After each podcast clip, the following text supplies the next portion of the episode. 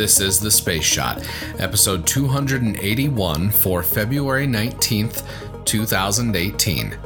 SpaceX and CRS 10. I'm John Mulnix. On February 19, 2017, SpaceX successfully launched the CRS 10 mission to the International Space Station. Before embarking on this 10th flight, there were numerous other missions that led the company to this point. On December 8, 2010, SpaceX launched a Dragon capsule for the first time as part of a demonstration for the Commercial Orbital Transportation Services program.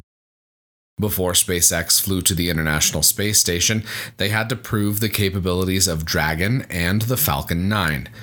Nobody wants to risk an unproven spacecraft approaching the space station with six humans on board. It would not be very fun to see a real life version of the movie Gravity take place in space.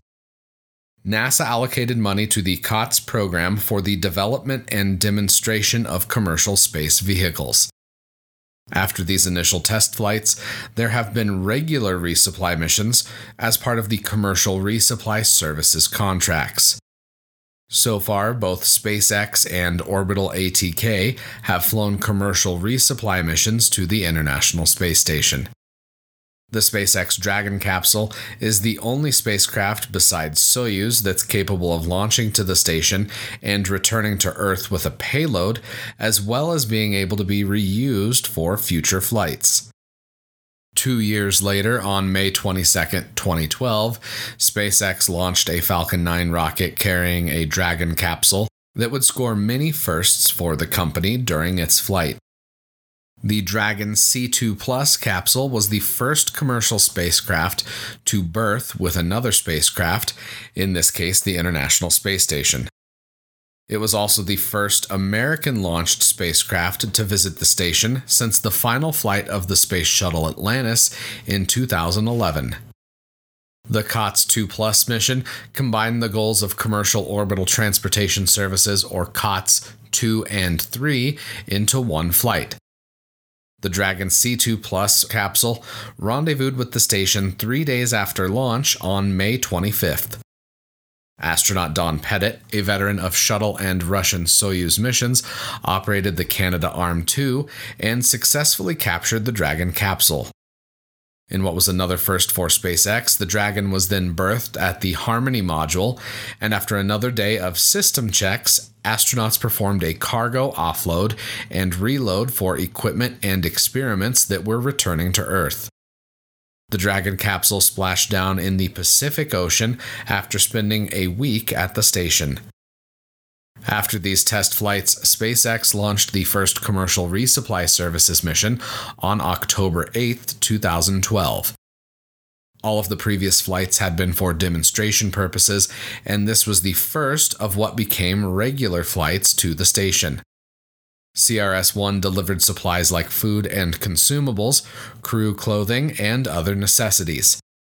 This early resupply mission also delivered the Glacier or General Laboratory Active Cryogenic ISS Experiment refrigerator to the station. During launch, Glacier was carrying a special cargo for the astronauts on the station ice cream.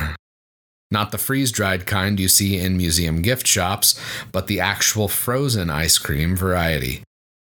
Fast forward five years to December of 2017 for another important milestone for the SpaceX CRS launches. CRS 13 marked the first time that SpaceX launched a previously flown Dragon capsule and Falcon 9 booster, furthering their goal of reusability. In April of this year, CRS 14 will be lifting off for the International Space Station on its regular supply run. I hope you enjoyed this brief history of the SpaceX CRS resupply missions. I'd really appreciate it if you could venture into the Apple Podcasts app or your podcast app of choice and leave a review for the Space Shot. To those of you that have left reviews, I appreciate it. For everyone else, reviews are critical because a steady stream of them helps ensure that the Space Shot is more visible in the Apple Podcasts app. As always, the show notes have more information on today's episode. You can hit me up on Instagram and Twitter. Find me at John Mulnix. I'm always up to chat. You can also connect with me on Facebook. Just search the Space Shot or click the link in the show notes.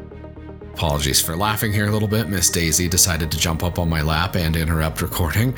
Tomorrow, Godspeed John Glenn, the first American orbital launch. I'm John Mulnix, and I'll catch you on the flip side.